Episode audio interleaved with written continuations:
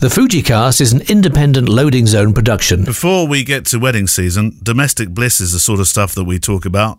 We we were talking about Barney with his trotters last week. This week, Albs, he's now walking home alone, Home by, alone by himself. Yeah.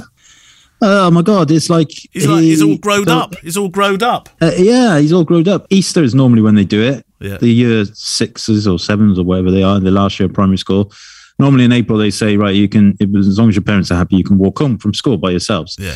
But this year, they just on Monday, they just sent a letter home saying, if you're happy for your child to walk home from school from tomorrow, you can. And I was like, whoa, whoa, whoa, whoa! I am not prepared for this. I'm emotionally bankrupt right now because I like going to this uh, office. I like going to the school at Yeah. three twenty every day.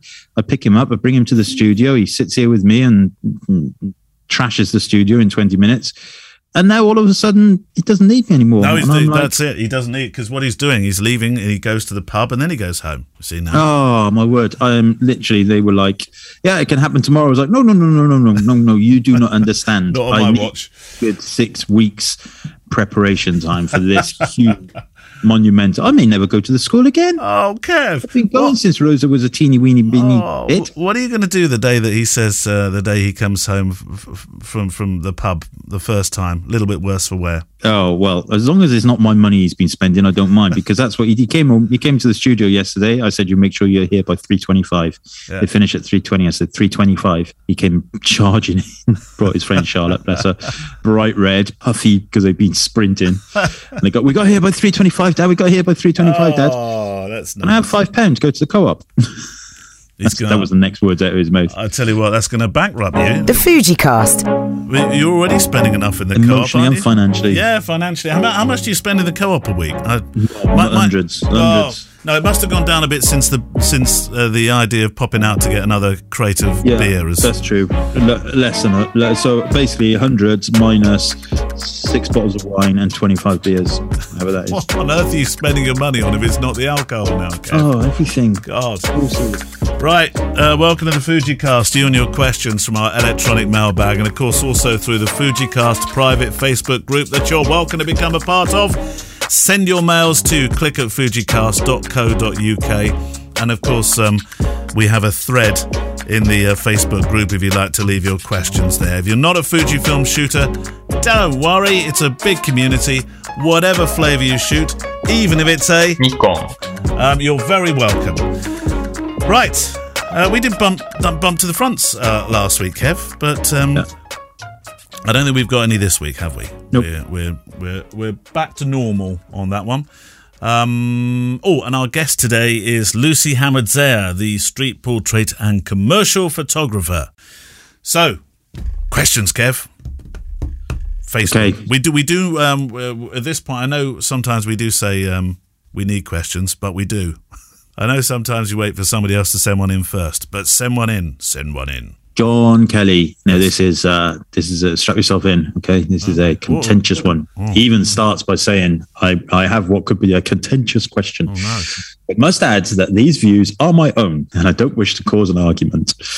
Uh, But I love it. Like it's on Twitter and stuff like that, isn't it? The- my, my views expressed are my own and not representative of my employment. Yeah, but it's also when when when people say with due respect as well. It's also, it's never with due respect. Somebody says with due respect, you think there's there's no respect and it's not due. I don't mean to be a Yeah, you know they're about to be whatever I they're don't want to be. be rude, but Yeah. we normally get that at dinner time with uh, with Jack and pasta. I don't want to be rude, Mum, but I don't like pasta. God, a bit, bit like you with uh, with Albie walking. Uh, we've recently gone from Mummy and Daddy. It's now firmly Mum and Dad. Oh yeah, yeah. We And lost that, a long time that ago. felt like the end of an era. And I know some families st- still, you know, are they, you know, you get grown ups that say daddy and mummy. yeah, It's normally posher people, though, isn't it? it is. Yeah, Yeah. yeah. It is. You're right. And then if they're super posh, it's ma or pa. Level- then, uh, levels of sometimes mother. I don't like it when they refer to them as mother. Yes. That sounds too impersonal to me. oh, do you think so? I think it sounds a bit Victorian. Yeah, maybe that's that's better Yeah. description for it. Anyway, Yeah. I, d- I don't want to be rude, but what was the question? Right. Um, well, I'm I'm going to try not to be contentious, but Oh, okay. um, Am I? And this is not me. This is not the royal eye. This is John Kelly who's writing the question. Stand by, the only everybody. One, the only one that thinks Bruce Gilden contributes to street photography being shown in a bad light in some places. Whilst I have no doubt that he must possess some skill in photography, I think that his name and fame has been made by the sensationalism rather than his skills. And the fact he shows little respect for his unaware subjects. I'm all for freedom to take images in public, but even as a street photographer, I would struggle to not lump him one. Uh, have you met Bruce Gilden? I wouldn't lump him very easily. No. Any thoughts? There are so many brilliant photographers that far exceed him, yet never get the chance. Many thanks, Bruce Gilden. Do you Discuss. remember last week we were talking about Joe Buissink, Skip Cohen, and mm-hmm. uh, oh, Denis Reggie, weren't we? Mm-hmm. And and uh, though though you didn't say it, there's the suggestion that of course they come from the old guard, and maybe the reason why there aren't well, there were many reasons you suggested for there not being a wedding photography book. One, one of them was that you didn't necessarily feel that people would would buy it these days that they've got YouTube, etc. Um, but but one of the other reasons was maybe these names are, are not so relevant to. Uh, oh, I don't like that word, relevant. My brother-in-law used that over over the New Year period describing everybody we were watching on the Hootenanny. Not relevant, not relevant, not relevant. I love the Hootenanny. Yeah, I love the Hootenanny. It's my it's it's New Year. It wouldn't be New Year without the Hootenanny. wasn't so good this year though, was it? Because it wasn't. The, no, no, it wasn't. They they were shortened and they yeah. had that ridiculous social distancing thing going on that yeah. nobody else was doing on New Year's Eve. Yeah, yes, that was a bit strange. But and what's his name was really drunk. Who the um, or the comedian Vic Mortimer? Vic Mortimer. Yeah. Oh yeah, Vic Mortimer. Was yeah. it Vic Mortimer? No, really Vic Reeves. No, it's Bob Vic Mortimer. Reeves. Vic Reeves. No, Vic Reeves. it was. It was Vic Reeves. Yes, Vic, Vic Reeves. he's on it. He's, he's, on it all the time. But this year, uh, yes, he was a bit worse for wear. I thought. Yeah, he was a bit. Uh, he was a bit off. anyway, uh, but anyway, yeah, uh, Joe, Skip, and uh, Reggie. Not you know, and and maybe now that there's a new draft of really good, skilled street photographers that you could say the shock tactics that, that I think everybody loved so much about Bruce Gilden are not perhaps as I don't I'm not going to use the word relevant because of course they're relevant but maybe they've lost their shine? Yeah maybe. Uh, yes I, I, mean I agree with you totally um, that, just thinking that Joe Skip and Reggie that could be a 1970s folk band couldn't it could be yeah Joe Skip and Reggie uh, yeah yeah yes I, I definitely uh, I think that to a, to a certain extent, I, I agree with John in terms of the shop tactic is is not everybody's cup of tea for sure. No. Um, I do think there is an element of um, skill involved in that, but I, it's not my. I'm not going to open a Bruce Gilden book and look at those kind of shop street photos. That no, doesn't really no. interest me so much. However, is, is what skill? I will say is, is, it skill though, Kev, or is it brashness and nerves? I think it's a skill in terms of understanding the lighting. He's, you know, he needs to know. Um, uh, he needs to spot the subject. He needs to identify somebody he thinks going to be interesting, but the, mostly the lighting because you know he's he's using in some cases a double-ended flash. That's true. So yeah, flash up, yeah. flash down, all of that. So there is skill involved, but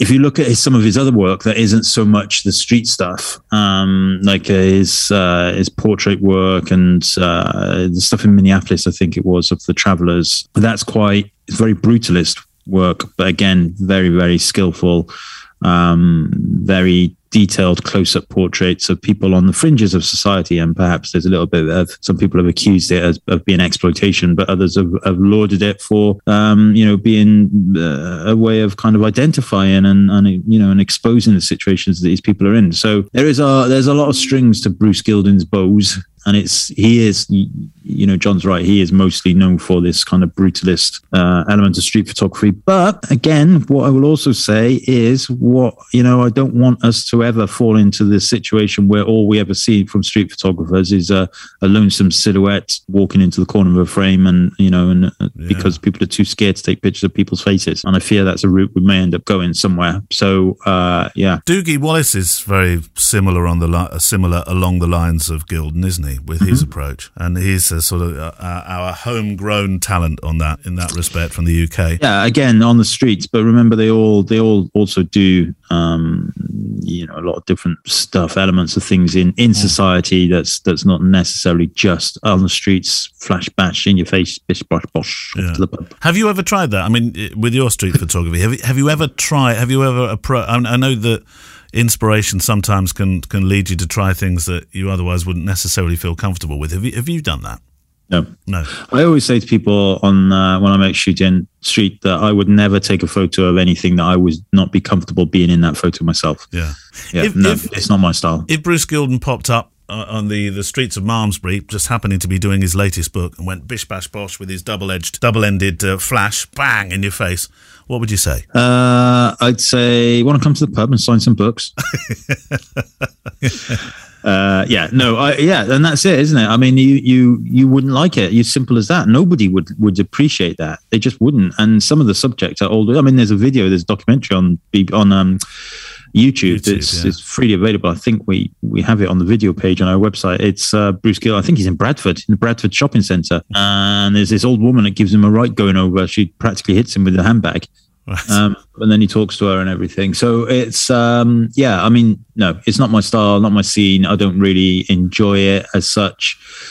Uh, I can appreciate where it had a place, it had a time, and I think maybe to a certain extent, it even it's even more relevant now because of the, you know, some maybe we do need a, a prince to stand up against the, the, the you know, the this mechanism, this this basically fascism of um, society that's saying you can't take pictures anymore. Maybe we do need somebody like Bruce to, to say, F- you. Officially at the conference. I, I Oh, I've seen him. I've seen him. He he, he pulls no punches. Oh, he doesn't, he doesn't. No, he doesn't take prisoners. Have you have you seen Yeah. him do a portfolio review? He does do portfolio reviews. Yeah, uh, Magnum often offer portfolio reviews.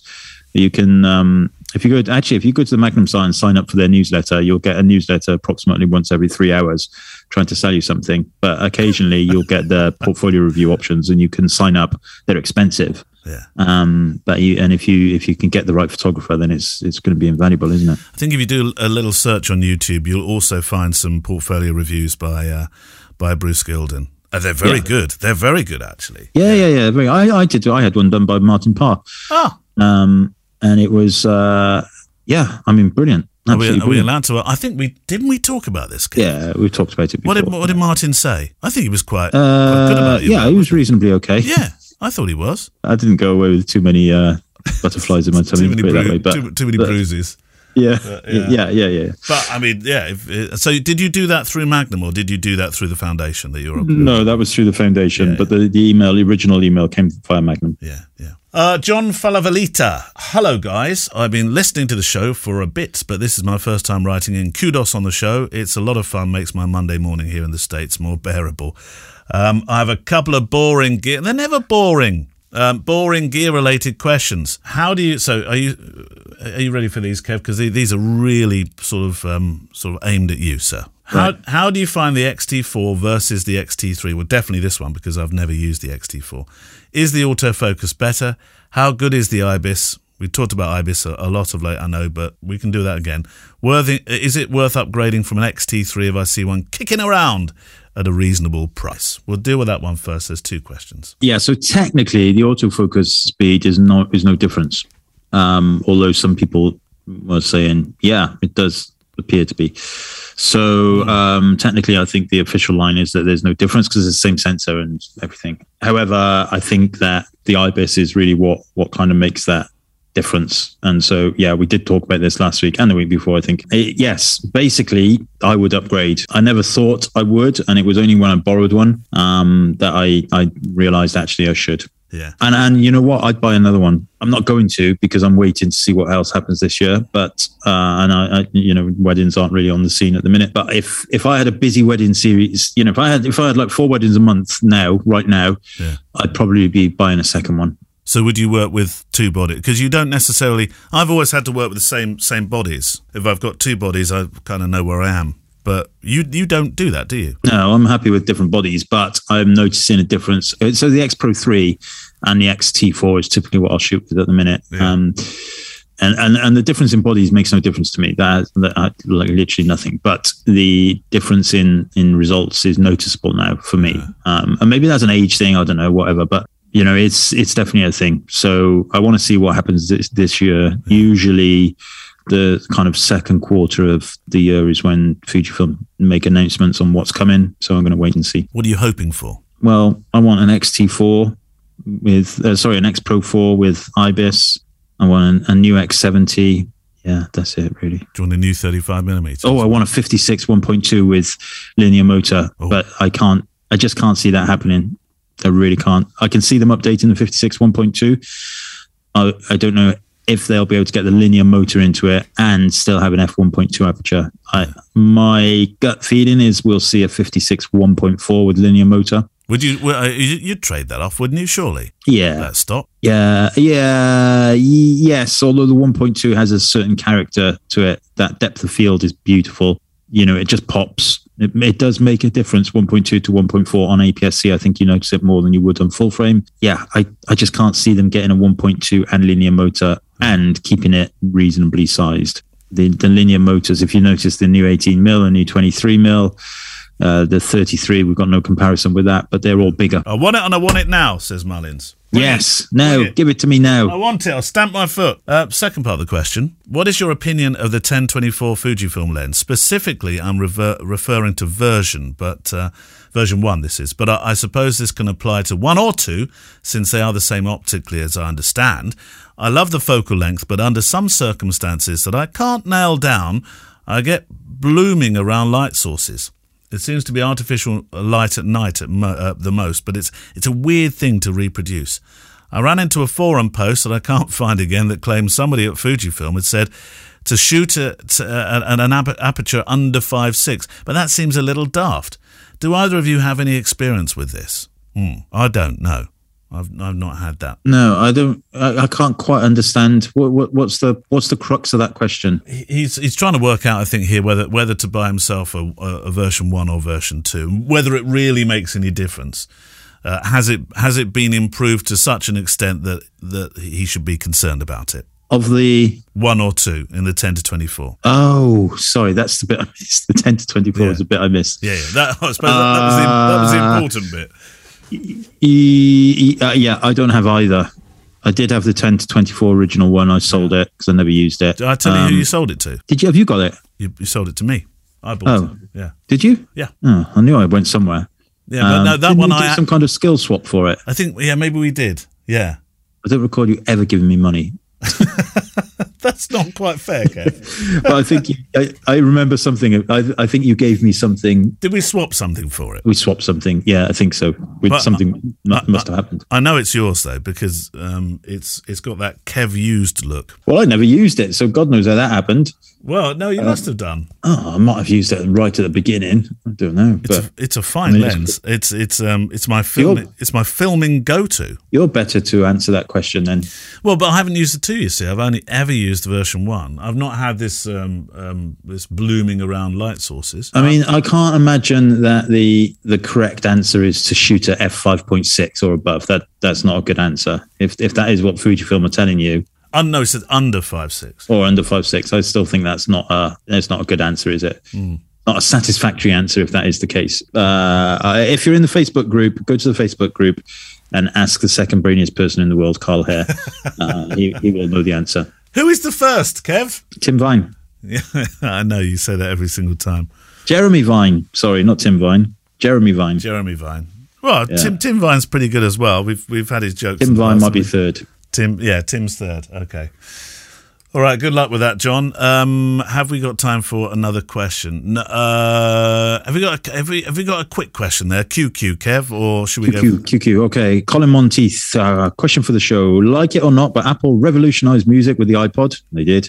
And then the iPhone, iPad. It's normal now to see an extension of that with Apple CarPlay and its competitor, Android Auto. Yep. Needless to say that they did the same with a bunch of other things on the phone, but in particular, the whole ease of downloading, storing photos from a phone automatically with no issues at all. Is there a place for Apple and Android to license their software to cameras as the base manufacturers cannot get it right on a consistent basis? It might revive the standalone camera business a bit. So basically, the apps, is there, you know, can they make the apps better uh, for downloading and stuff like that? It is a question we've had before. I think we've put this one forward to Andreas, haven't we? Really? We have Colin Monteith, for some reason, is no longer a member of the group. So he will not see the fact that I've answered. I put my little emoji. I give him a love heart as well. So yeah, I mean, uh, I think if you if you listen to the to the companies, they will say, well, look, you know, we're camera manufacturers. We are not uh, app manufacturers, mm. um, and that's that is true. And where do you want their R and D to go? Do you want it to go into you know developing an app that only two percent of the people that use the cameras use, or would you rather it go into speeding the the cameras up and making the ISO better and all of that kind of stuff? I know mm. my answer to that is. Um, so, but yeah, I mean, the point is taken that you know there are there is technology out there that does make these things uh, faster and quicker. And and you know I, I am guessing that when when 5G becomes a, a thing a proper thing um, unlike it is right now then we'll see a new wave of um, of camera updates. That's my mm. my prediction. You saw it you, you heard it here first. Actually you didn't. You heard it here on the podcast last year because that was my prediction then as well. It didn't so, happen then. uh, no but that's because 5G seems to have like it's being gone, very, gone it's almost. Gone very, it's gone very quiet, hasn't it, on the 5G? Yeah. I was well, we really, had no, yeah. Malmesbury had no mobile phone reception for two months. What? None. All of the, the networks, because they all use the same masts. Oh. Um, nothing like nobody, nobody. Oh, it was ridiculous in Malmesbury, absolutely ridiculous. That explain why why you didn't return a single one of my calls. I thought you just didn't have anymore. Yes. um, but they were blaming it. They were saying, "Oh yeah, we're upgrading the mast to 5G." 5G, and it never came um, which meant they didn't have to refund us our money because it oh. was an upgrade rather than a fault. Oh. Um, but now it's all working again. There's no little 5G symbol on my phone. Nobody's got 5G. They get you in the end. They do. They're coming for you, Mullins. They're coming for you. Right. This week's guest is Lucy Hamad who is a street, portrait, and commercial photographer. And of course, we've been speaking about her uh, during the podcasts. And uh, Kev got a chance to talk to her during the week. Okay, everybody. Today we have Lucy Hamidzadeh with us uh, on the show. So, um, thank you, Lucy, for joining us. How are you doing? I'm great, thank you. Good, good, good. good. All good, all good. I had a bit of a cold actually in the week. It lasted for two days. I was going to say, and it panicked me. I went into panic mode. Yeah, but I'm all right now. It's yeah. weird. I know. It's like people have forgotten that colds were a thing. Exactly. Exactly. Yeah. Yeah. Um, yeah, you're all good. So where, where are you actually based? You're in South London, I think you said. Yeah, in, yeah, in Lewisham, Southeast London. Nice. Okay. And and regular listeners to the podcast will uh, remember that we um, we reviewed Lucy's um, book recently. I think it was probably November time, maybe that we we talked about the book. Um, Unfinished Stories is the book, and it's it's a wonderful uh, publication, and it's as much about the images as it is about the words, I think. Um, and that, that brings me on to my first kind of question because on your website, there's a lovely quote that on your about page that says, uh, "For me, photography and writing are not just about capturing or scri- uh, scribing down a moment. It's about the freedom I have to make something unique when I pick up my camera or my pen and notebook. It's about tapping into my vision, expressing myself, and using my imagination. I think, uh, like, that's the most interesting introduction to an about page I think I've ever read. I think that's wonderful. So, um, are you a photographer or a writer, or just an artist? Um, I'm yeah, I'm an artist. I mean, my my background before I guess was always in writing because I worked for a travel company and I was doing their brochures and writing all their web content. And so I was looking at pretty pictures and interpreting them, mm. glamorizing them, and it was selling it was selling a dream to somebody. So I think now looking back at that, I think that's where my writing and my photography is now. Yeah. Because I look at something and I want to imagine what's happening. How can I make someone else feel or think something? It doesn't have to be what I'm thinking or feeling, but they interpret it as well. And I think that's the beauty of an image and words because you'll agree or disagree with, or, you know, I think we all, all of us use our past to interpret mm-hmm. how we feel and think about something. Yeah, I agree, and and I think you know it was hard for me when I was. Uh, looking at your work and looking at the um, Instagram feeds specifically, because that that I think is also very wonderful in that the the words are almost as important as the pictures. I think. Um, now, of course, most of the people uh, listening to the podcast are photographers, but I think uh, you know ultimately they are very much interested in this whole kind of art space, and and, and that fascinates me. And and I could never do that. I could never uh, attach the same kind of uh, elegance of words to images as you seem to be able to do. Do you when you when you go out shooting are you first of all looking for the image or do you have the thought process in mind of what you're looking for based on what you think you might be writing no I'm, i mean I'm, i just go out shooting if yeah. something catches my eye if there's something going on behind a window or i'm walking in the street and i see some hands that are amazing it's all about the photography the words come later like yeah. like when i'm sitting back down like after editing or even when I'm editing, just thinking, you know, what was happening in there. Or, you know, it's a lot of the time it's my thoughts and my feelings because I find it better to write than to say things out loud. Um, and then just imagining what they're thinking or feeling because we all have a story and mm. um, that's what I like. Like observing people's stories is the one thing that I love. Yeah. Um, just imagining, you know, what we're all going through. Yeah, absolutely, and it, and it's it's refreshing to see it done like this. I think in that you know it's street photography is uh, to a certain extent getting a bit of a bad rap sometimes. You know, um, especially kind of pure candid street photography, and and it's uh, and I hate that. I hate that happening. You know, I think when you look at the work that you're producing and you see uh, the uh, the importance of it really in terms of the stories and you know it is it's art there's nothing nobody could look at any of these pictures and think there was anything um, misconstrued about them. You know, it is what it is. Mm-hmm. Do you have any concerns like that any at the moment in terms of the way that social media and press and everything is, uh, you know, kind of nagging at street photography? Yeah, yeah it, I mean, it's a lot harder than it was three years ago. I mean, even before, even then, I mean, especially when lots of things were happening in the world, like it was harder it's harder to capture. It's, you have to be so mindful of everything now. Mm. um, children is one of them and i love taking pictures of children um, but i've walked past just recently just so many little kids pressed up against the window and i, I want to bring my camera up and i can't. I just can't. Um, so yeah that, it, it, upsets me because you know that these pictures you look back on it's it's capturing a moment in time it's documenting life now. Um, and yeah, it does upset me that there are so many constraints, even in in just you know not being worried about taking a picture of something that you see on the street. Yeah, and it's just such a shame, isn't it? I agree, and you know, we're gonna future generations will miss out on this this entire period of yeah. Uh, you know basically pictures telling historic stories. Yes. Um, but I mean, I, I used to go on the underground quite a lot. I don't go on the underground anymore because people are so alert. Yeah. it's yeah. like a heightened alertness, and uh, yeah, I, I just, I yeah, I stay away from the underground now.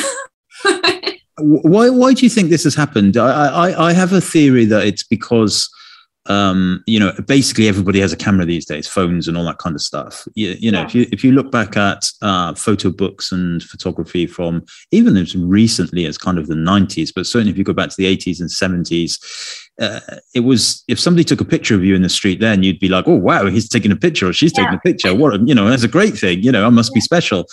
But now it's like, why? Why are they taking a picture of me? Um, do you think that's that is that a mix of social media or the just the general amount of cameras that are out there?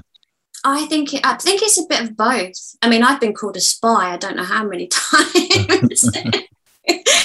um, I think it is. I think just people are just so much more alert, and because of social media, some of them want to be captured. They think it's their moment of fame. They don't know where it's going to end up and then others are just just a bit more suspicious of why are you doing this? Mm. you know and they don't no one ever asks these days. They used to. They used to be kind of curious and now nobody they just look at you and yeah. Yeah. Yeah i've noticed the same. It, it, it's it is a struggle. Um however you are you still seem to be managing to produce these incredible pictures. Um, now tell me about so let's think about the images in unfinished stories um, which was the book uh, released uh, according to your website 2019 so um, it's been out for a little while now and, and it's uh, it's obviously uh, widely available and there are some when i look at the images in there i think these are just incredibly um, candid but also creative. So, are there double exposures in some of them? Is it simply uh, reflection? I mean, it's just I, my favorite one. I'm, I'm, kind of jumping ahead a little bit, my favorite one is uh, ones are the hands. You know, just the hands in coffee shops and things like that. I just it just makes my mind wander and wander. I, I want to wander up this invisible arm and and see this character and think, what are they doing there? Where did their life go after they had this coffee? That's a beautiful thing. Yeah. Uh, I know I love hands. You'll often find me just standing somewhere just behind someone's bottom, like taking their hands because so many people have them behind their back. And yeah, I love, I love hands. Yeah. There's so many textures. Like, why do we carry a carrier bag the way we do? There's so many ways that people will hold a carrier bag, like entwined in their fingers on one finger. Um, I find that fascinating. So I've got a collection of those. Yeah, that is that is amazing. So the the um, uh, like I said, the book there's there's all kinds of different types of images, if you like. Mm-hmm. How did you curate it? How how was the what was the selection process like for that? It was it was pretty. I mean, there was this body of work. I think it kind of it came together on its own, if that makes sense, because they're all quite intimate images. Um, and I'm, i mean, I guess my, everyone has an interpretation of what a street photo is, and I, I believe mine's a little bit more intimate than some. Mm. Um, and so it was kind of there. I mean, the reflections photos, they're all reflections, they're not double exposure because I can't be bothered in Photoshop and I wouldn't know how to do it. um, and I, I love, they were already there, the story was there. So curating it was more, it was easy in a way with the publishers who did a lot of the selection process. I just sent them all my favorite photos and they picked them. Yeah. Um, so that was easy. And the, the, the sections were already kind of together and it was just a matter of writing something for each kind of section. Did they did they not select any images that you thought, oh, why have they not picked that one? Yeah. and then they picked a couple that I was a bit like, why did I include that? so there are a few in there that I'm like, oh, yeah, yeah. I wish I'd uh, not sent that one. Well, and yeah, there are some that I love, and then they're not there. yeah, uh, well, I think they're all amazing, so don't, you, you, don't need to worry about that in that respect. But um, so that that was the um, the publication. But you've uh, uh I mean, you your um, career, as you said, you started, I think, as a, a writer or designer for a travel agency or a mm-hmm. travel firm. Um, what happened? How how did this kind of leap from corporate life into published photographer, stroke writer, stroke artist happen? Where did the crossover come? Uh, well, it was made easy because Monarch went bust. okay, fair enough. Yeah. I mean, I've been there for 20 years. They took some of my um, money with them, by the way. Did they? I'm so, I feel so bad for everybody, honestly. Um, there's me pouring my tears on the day it happened. And then there was all these people that were waiting to go on holiday. Yeah. Um, yeah, I've been there for 20 years. Um, and I guess photography, I found photography maybe in like 2015. I mean, we always had cameras in the house. That was always, I was always quite creative anyway, and the job was creative. Um, but I joy, I went to an Instagram meetup because I was actually super shy. Um, I, I would never have gone up to a stranger. I would never have done anything on my own. Mm-hmm. Um, and I, my friends were all at work. There was nothing outside of work. And I had an eating disorder, which I had for quite a few years. So I was quite very introverted.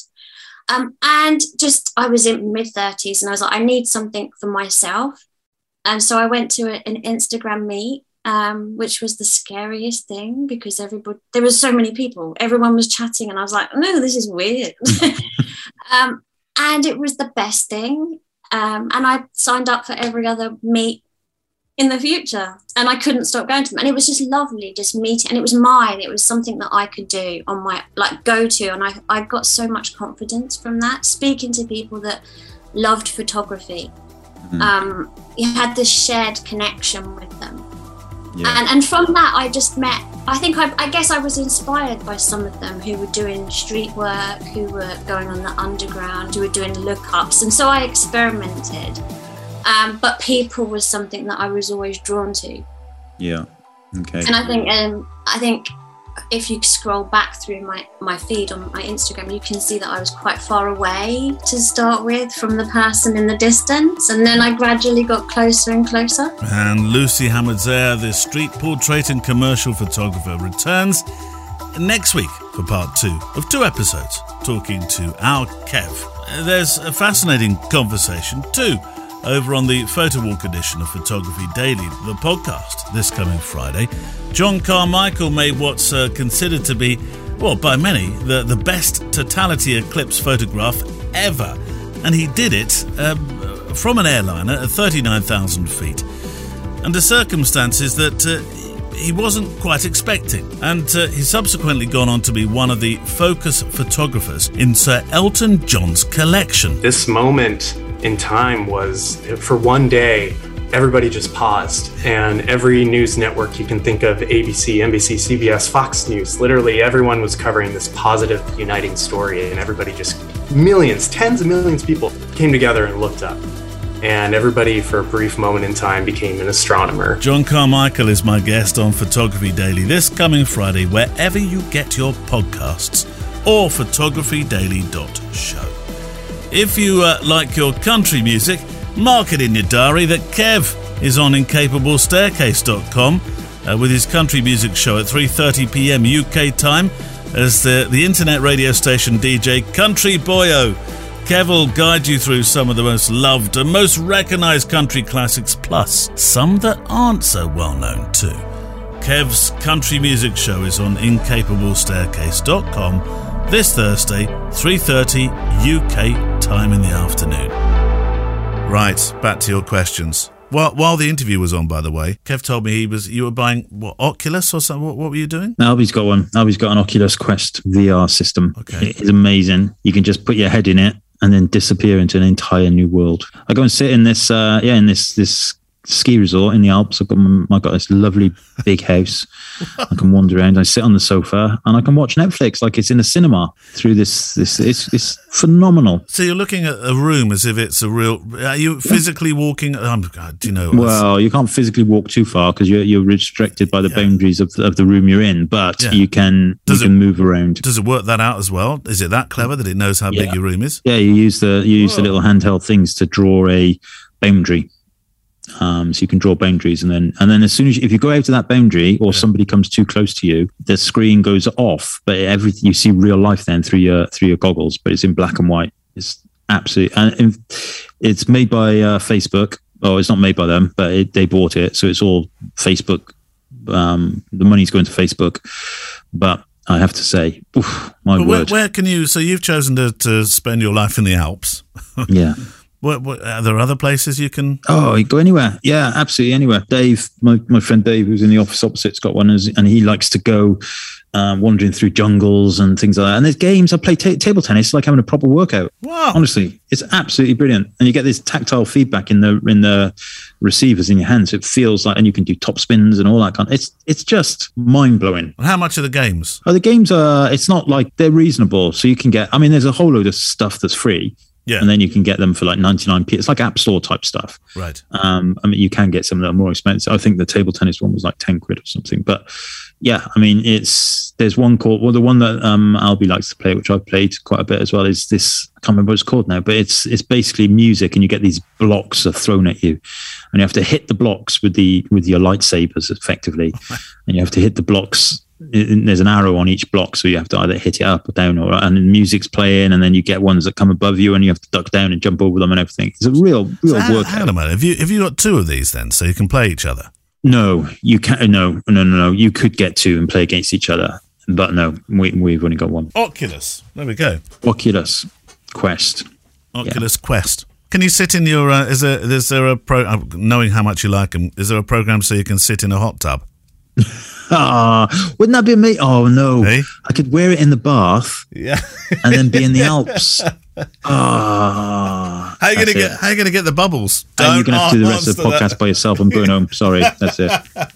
You sit in the bath, blowing your bubbles in the Alps, looking out across the snow snow scene. Oh my word. Hey, it's a whole new world, Kev. Yeah, a whole new world. Hey, you- Yeah. you soon. Do you know? uh, Maybe so you, you'll be able to set scenarios in the not too distant future. So you're doing stuff like, can you imagine an Oculus Quest course on street photography? Where It's the where- future. I'm telling you. Yeah. actually, you could be, you could be, you could be um, referring back to uh, Bruce Gilden. Now, you could be jumping out in front of people to just test the water. You know, how, how does it feel? Uh, honestly, you are right, and it's worrying. It's worrying, but I feel like that's the way that the world will go. Yeah, uh, for sure. Why go out anymore? Just stay in and put an Oculus um, set on your yeah. on your bonts and be in, yeah. a, be in a whole new world. I know. No one knew you'd just take it down the co-op. I wouldn't wouldn't need to take it. I could go down the co-op by myself in the world. that's it. Right, questions. Facebook. That's amazing. Um, I hadn't. Um, I feel you know. Where have you been, Grandad? I do feel a, a little bit like that now, but so uh, back to back to questions. Face, Facebook first. Then we've got. Um, do you remember a, a, couple of weeks ago? Let me just find the email here. There we go. Um, a couple of weeks ago, Chris Leyland sent in a, a list, a raft, a list of questions, um, and he's he's done it again, which is fine. So we'll have that in a moment. It's the Chris Leyland moment, which could be a feature of the show. Let's have a Facebook question first, though. Okay, so um, Steve Bueckert, Bu- Bueckert Bueckert. B U E C K E R T. Bueckert. We'll take that. You've got it. Discovered your podcast a few months ago and loving it. Great Fujifilm related content and great entertainment. Ho ho ho! A bit of a philosophical, a, philo, philo, a bit of a philosophical question for you. We'll Every time I discover a new photographer, YouTuber, yeah. podcaster yeah. that I respect and follow for photography inspiration, they almost always turn out to be from the UK. Oh. Why does it feel like the uh, okay? So I, for context, I missed the first sentence out because it was a Happy New Year sentence, and I'm ah, fed up. And you, you, you're steering clear the Happy but, New Year. Yes, but he did say Happy New Year from Vancouver. Vancouver. okay. Now it makes sense. Yeah. Uh, why does it feel like the UK produces a disproportionate amount of incredible photographers? Is it a question of a nature over nurture? Thanks for all the efforts you put into the FujiCast. I must go as I'm off to a drinks reception. Damn it. Got me. well, don't you know, uh, whenever you're born in this country, instantly uh, you are given a camera. It's what we've done since 1956. That's why. Next question. Uh, it's an interesting point, that isn't it? Because I don't feel that. I, no, I, I, I don't either. Um, I feel like we do have as amazing photographers, of course, yeah. and YouTubers and everything. Yeah. Mm, but like, if I think of YouTube as a as a circle, you know, as a globe, I would say a vast majority of the people that I watch and I don't watch too much YouTube in terms of photography stuff these days. Not because I don't think it's worth it, but just because I, I got sick of the well, I got I got sick of the the, um, the Americanisms of it. I, I have to say, you know, and I oh, don't mean that to careful, be careful, careful. No, I don't mean it to be you know the whole kind of you know skateboarding and making coffee first yeah, and all of that yeah. kind of stuff. I'm like I, that just. But don't you think though that Americans and Canadians, because let's let's be honest here, we think we're probably thinking Peter McKinnon a little bit. Did you say Americans and Canadians in the same sentence? I know, hmm. I know, I know, I know, I know, but there is something about the the lilt of speaking um, with that tongue that kind of works when when you're on a skateboard or a, a one wheel or a boosted board that doesn't quite work when you've got Johnny from England doing it. I tell you, it's really interesting, isn't it? Because I I, I watch a couple of um, guitar YouTube, and that that's this has been a whole new revelation. So the things I watch on YouTube these days, if you go to if you went to my YouTube, if you logged into my YouTube thing, and you know it shows you suggestions, yeah, it will be guitars, judo, and that's it mostly. Um, chess has been bumped down to third, yeah. and then photography and all that. I don't get any recommendations for that anymore. It's all it's all um, kind of guitars and judo, and that tells you a lot about my circumstances, yeah, my yeah, you know my my kind of position, I suppose.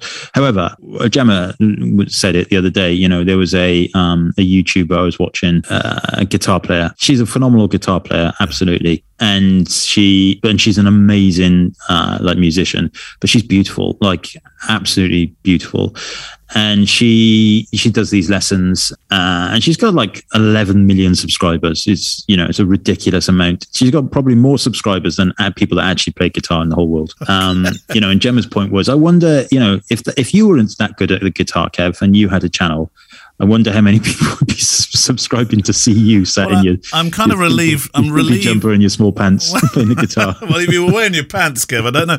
I'm kind of relieved that Gemma said it because for a minute I, I, I, was thinking, warning, warning. Oh no, this is going to be oh, a, no, a nightmare I, to edit. I agree with her as well. I mean, it's and it's the same with the it's the same with the photography stuff. You know, there's what I noticed about the uh, for some reason I started my YouTube stuff got infiltrated by it seemed to think I was interested in young, good looking men telling me how to live my life more fulfillingly. My top best five books I've ever read How to Make Your Life Better, Oh, how, oh, to, hang on a moment. how to Ah. how to get out of debt, how to, you know, and he sat there with his quiff and his, you know, his thin belly and his, you know, Manhattan mansion.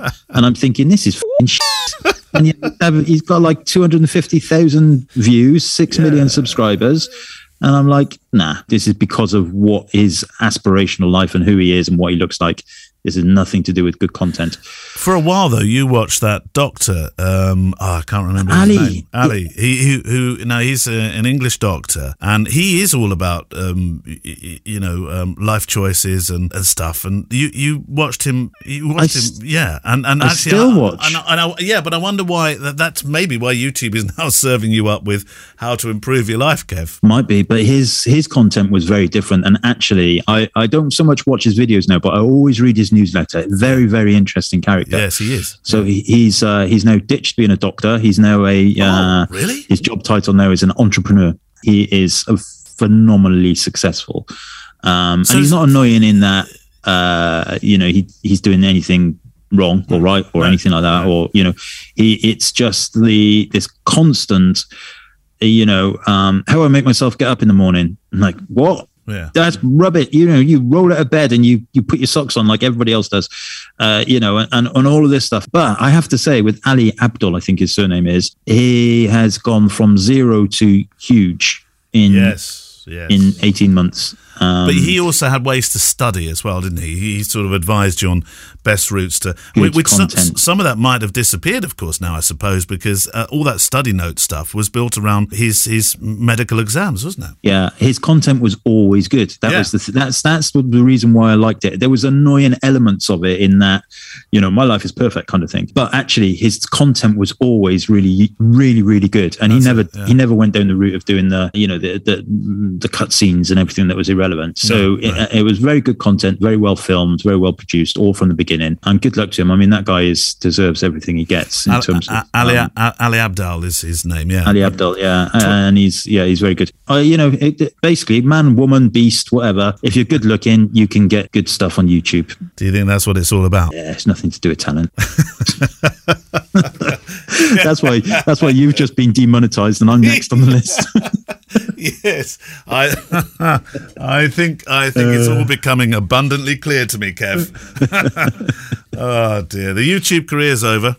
There used to be a guy that we uh, we watched. Let's not say his name, but there used to be a guy that we watched who I, I, who was trying to be the English version of Pete McKinnon. Pete McKinnon and Casey Neistat. Okay, we got American and Canadian in the same sentence. I apologise. I'm not trying to upset anybody, but but they look like they belong on boosted boards and one wheels and uh, motorized scooters and stuff. Do you remember the English guy that we used to watch that used to do it?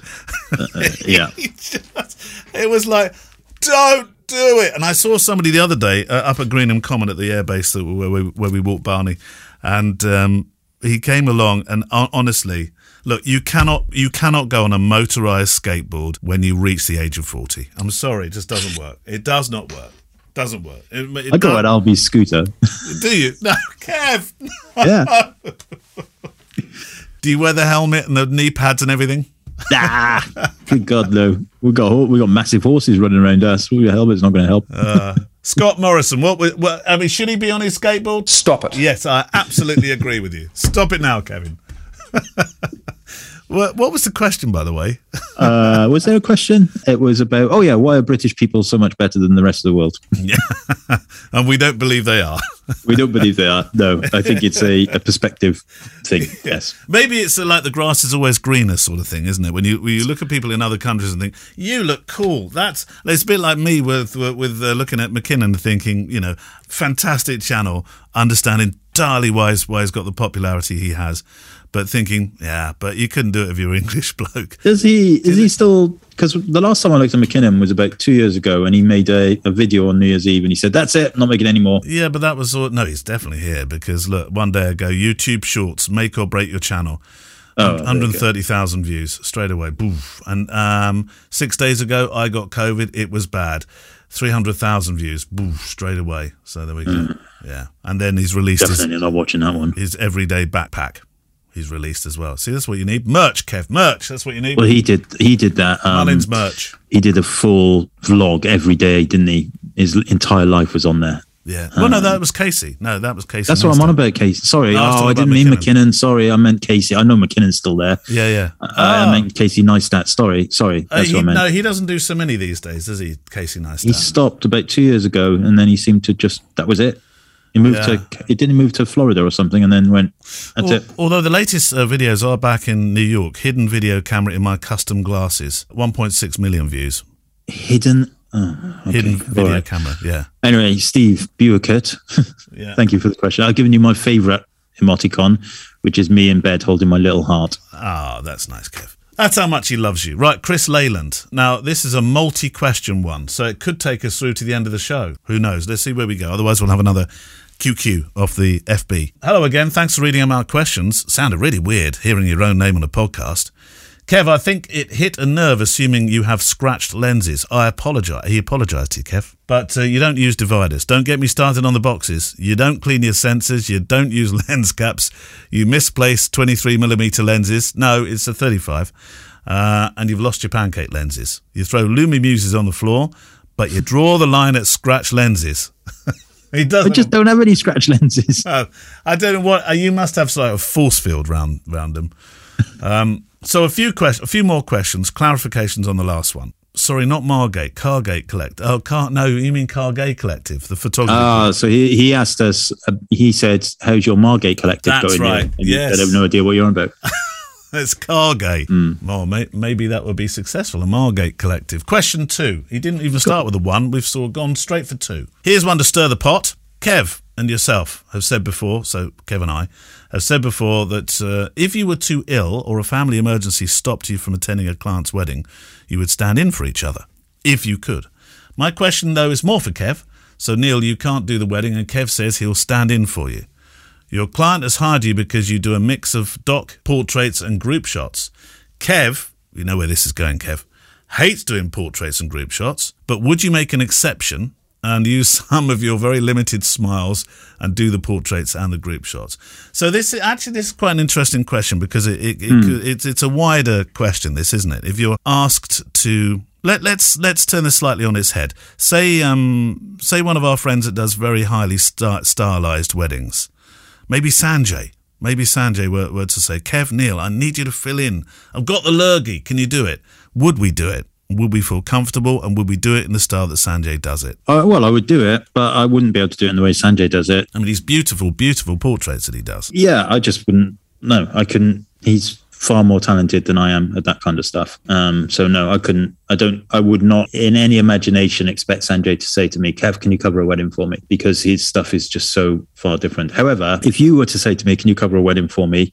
and let's just say, I know you don't. You don't actually. I don't, you don't think you're that much different to me. But let's just say there was ten group shots. I'd probably do a few more portraits and groups. We, we yeah, hypothetically. Yeah, yeah. Uh, yeah, I do them. I do them because uh, you know I know that your kind of portraits and everything are yeah I, you, you'd be better than me at them, but I think I could probably reasonably pass. I- um, I- I think- group, shots, group shots, aren't they? Yeah. Yeah. So yeah, I think there's a slight difference. I mean, it's a very good point because would you you would have to explain to the client? I think that obviously somebody else is coming, and I would, you know, I've always thought. Luckily, this has never have, had to happen. Although it did happen once with the snow, and Alistair shot it for me, but Alistair couldn't get it. I couldn't get there either, so he had to get somebody else to shoot it.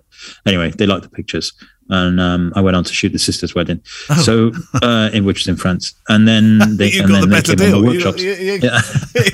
Uh, so yes, you would have to you'd have to explain that it was a different person, Yes, and yeah. um, you know. But I would I would say if you were shooting for me, I would say uh, m- my friend Neil is doing it for me. He's a very similar style to me. You know, you you you nothing will be different on the day. That's what I would say. Yeah, basically. I, I think I think clients. I mean, they'd be pleased to have a, a wedding photographer there, wouldn't they? I mean, the, sometimes you see forums or some, you know, where they can't get they can't get a wedding photographer on that day. Um, it's interesting, isn't it? Right at the start of COVID, all these uh, groups popped up to support each other and fill in for each other. I, I, I joined several. I never got asked by one single. Um, this is not me being a COVID denier, by the way. I might quickly add.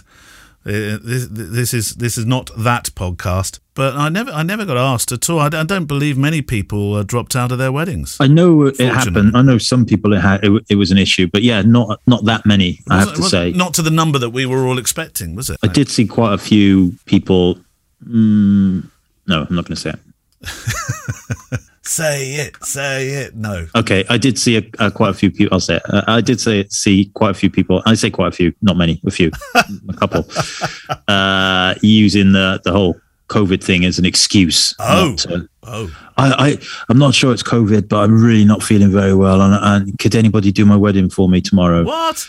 And then you know on the on the the Sunday or the Saturday they're off having fish and chips down the beach. It wasn't COVID. It was a cold. That is not playing cricket. No. Don't no. talk to me about cricket. Question three, Kev. When are you going? This is. Uh, I'm. I'm saying this like I think he's writing it. I could be wrong. Kev, when are you going to pull your finger out and update the Ministry of Shadows? Don't worry about feeding the kids and paying the mortgage. We want to see more photo essays. Yeah, it's a really good point, and I've got quite a few in the backlog. Basically, what happens in my life these days is if I've, I'm totally up to date now in my editing. Yep.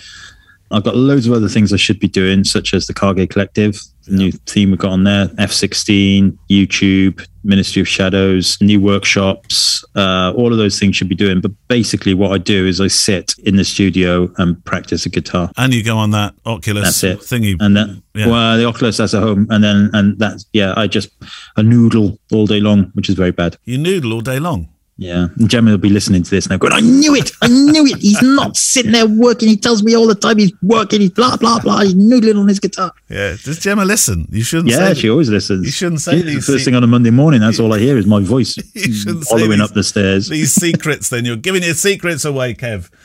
Um, question four. I don't think either of us can answer this one. I haven't heard anything about Gump, the fact checker, uh, hmm. for a while. I hope he's okay. Yeah. I don't. Alan Gump, wasn't it? We have yeah. we haven't heard for a long, long. You're quite right. I hope, Alan, are you out there? Question five: If your calendar was free for six months and all your bills were paid, oh, that that's a dream. Do you know of all the um, the lotto games that that uh, you can play? The, my favourite one is not the one where you could win 185 gazillion um, euros or pounds. It's the set for life one, where you would get ten thousand pounds per month for the next thirty mm. years. Mm. I think that I mean you'd you'd have more than you need. Well, in mm-hmm. my lifestyle, more, more, than I need, but it wouldn't it wouldn't um, wouldn't spoil you. You wouldn't suddenly go out and buy a, a pack of Jet Rangers and and then start gambling unnecessarily. You know, every other Tuesday. No, am I making sense there? The ten ten thousand pounds a month for the next thirty years just seems to me more appealing and not quite so greedy. Yes, uh, Albie asking me this question the other day. Funny enough, it must be something that's doing the range in the schools. Would you rather? yeah. would you rather um, 1.5 million pounds or 10,000 pounds a month for the rest of your oh, life or I for 30 years? 30 and I was years. like, just do the maths, Albs. What's what's what's 10,000 times 12? 120,000. Like, right. Okay. So it doesn't take long, does it, before you're going to get to your 1 million? You're going to say like four or five years or whatever. So yeah, think about ne- it. Never going to be this much. Years, 10,000 pounds is a lot more money. Yeah. Yeah. But 1.5 million, dad. like, yeah, I know. yeah. Think about it. Yes. Yeah, but 1.5. Imagine what you could do with 1.5 million, Dad. Yes, but think about it. I know, Dad, but what about 1.5 million? He's not quite understanding that, that is he? Yeah. He'd, he'd want to win the Euro millions, wouldn't he, really? Um, yeah. So you, we, your calendar's free for six months. All your bills are paid. Um, the kids uh, are at university or wherever, and uh, your your wives allow you to go anywhere. What humanitarian project would you choose to be involved in? Home or away, big or small? What would you really want to bring to people's attention? That's a very thoughtful question. There is um, there is something called the um, and I, I, only know this because of my involvement with the West African thing, which you know, which I talk about probably far too often.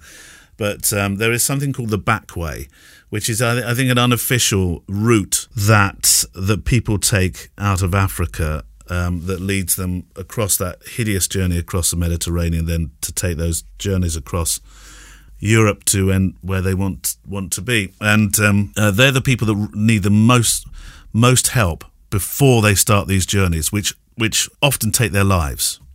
Um, and, and, I'd really like to be involved in the project that um, that looks after people before they join. I'm sure it's called the back way before they join that that so-called back way. Um, there's some people doing some amazing work. That would be an incredible thing to photograph because it, it stretches the sort of, I think it's a mainly West African migratory thing. I think. Obviously, I need hmm. to do a bit more work into this one, wouldn't I? But that that's the one that comes to my mind immediately. Yeah, there's lots, isn't there? I think for me, I'd be a bit closer to home and, and just concentrate on the, the poverty gap in this country. Yeah. I mean, it's Oh, yeah. just insane. Yeah. You know, this, and it's getting worse, worse. You know, just just getting worse. Everything's going up, but income's going down, and for for some people, is it's unbearable. And homelessness and all that kind of stuff in our country. I know everywhere has homelessness, Yeah. but yeah, I think that that's the kind of thing that I would like to try and raise more attention to somehow. Not sure how. That's become the, the mantra that the kids repeat to me every time we walk past a shop. If we're if we're together and we walk past a shop and it's boarded up or it hasn't been used for a long, I'll always say, "Oh, how how can we possibly have homelessness when we've got shops that we could you know we could put bunk beds in?" Oh, Dad, you say that every single time. Yeah, I know. Well, it's you know it's real life, isn't it? And Yeah, it's I know. you know, I it's never know. going to it's never going to change. Um, but but uh, yeah, I yeah, I do agree. I mean, it it just seems to be getting worse. Uh, you know, I think I said this to you the other day, especially in the UK. You know, with the everything going up and stuff, it feels like we're living the the Norway price of life, but without the Norway income and way of life. Yes, I heard you the say that. Yeah, yeah.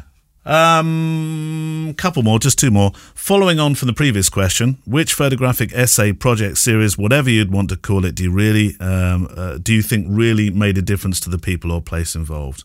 I suppose this would be a project that somebody else has done, then, would it?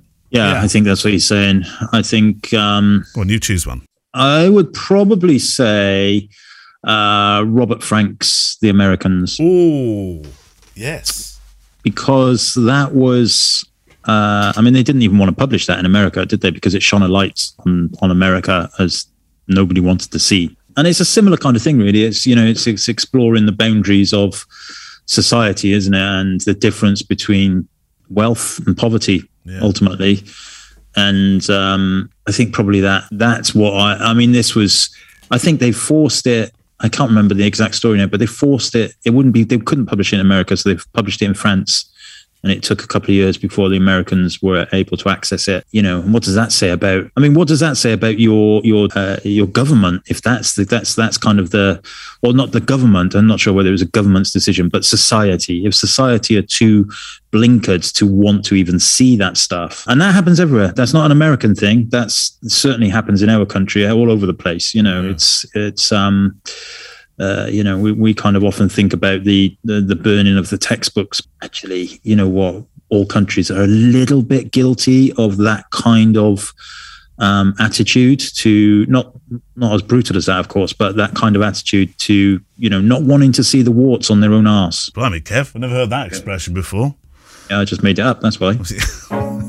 well, pat yourself on the back for that one.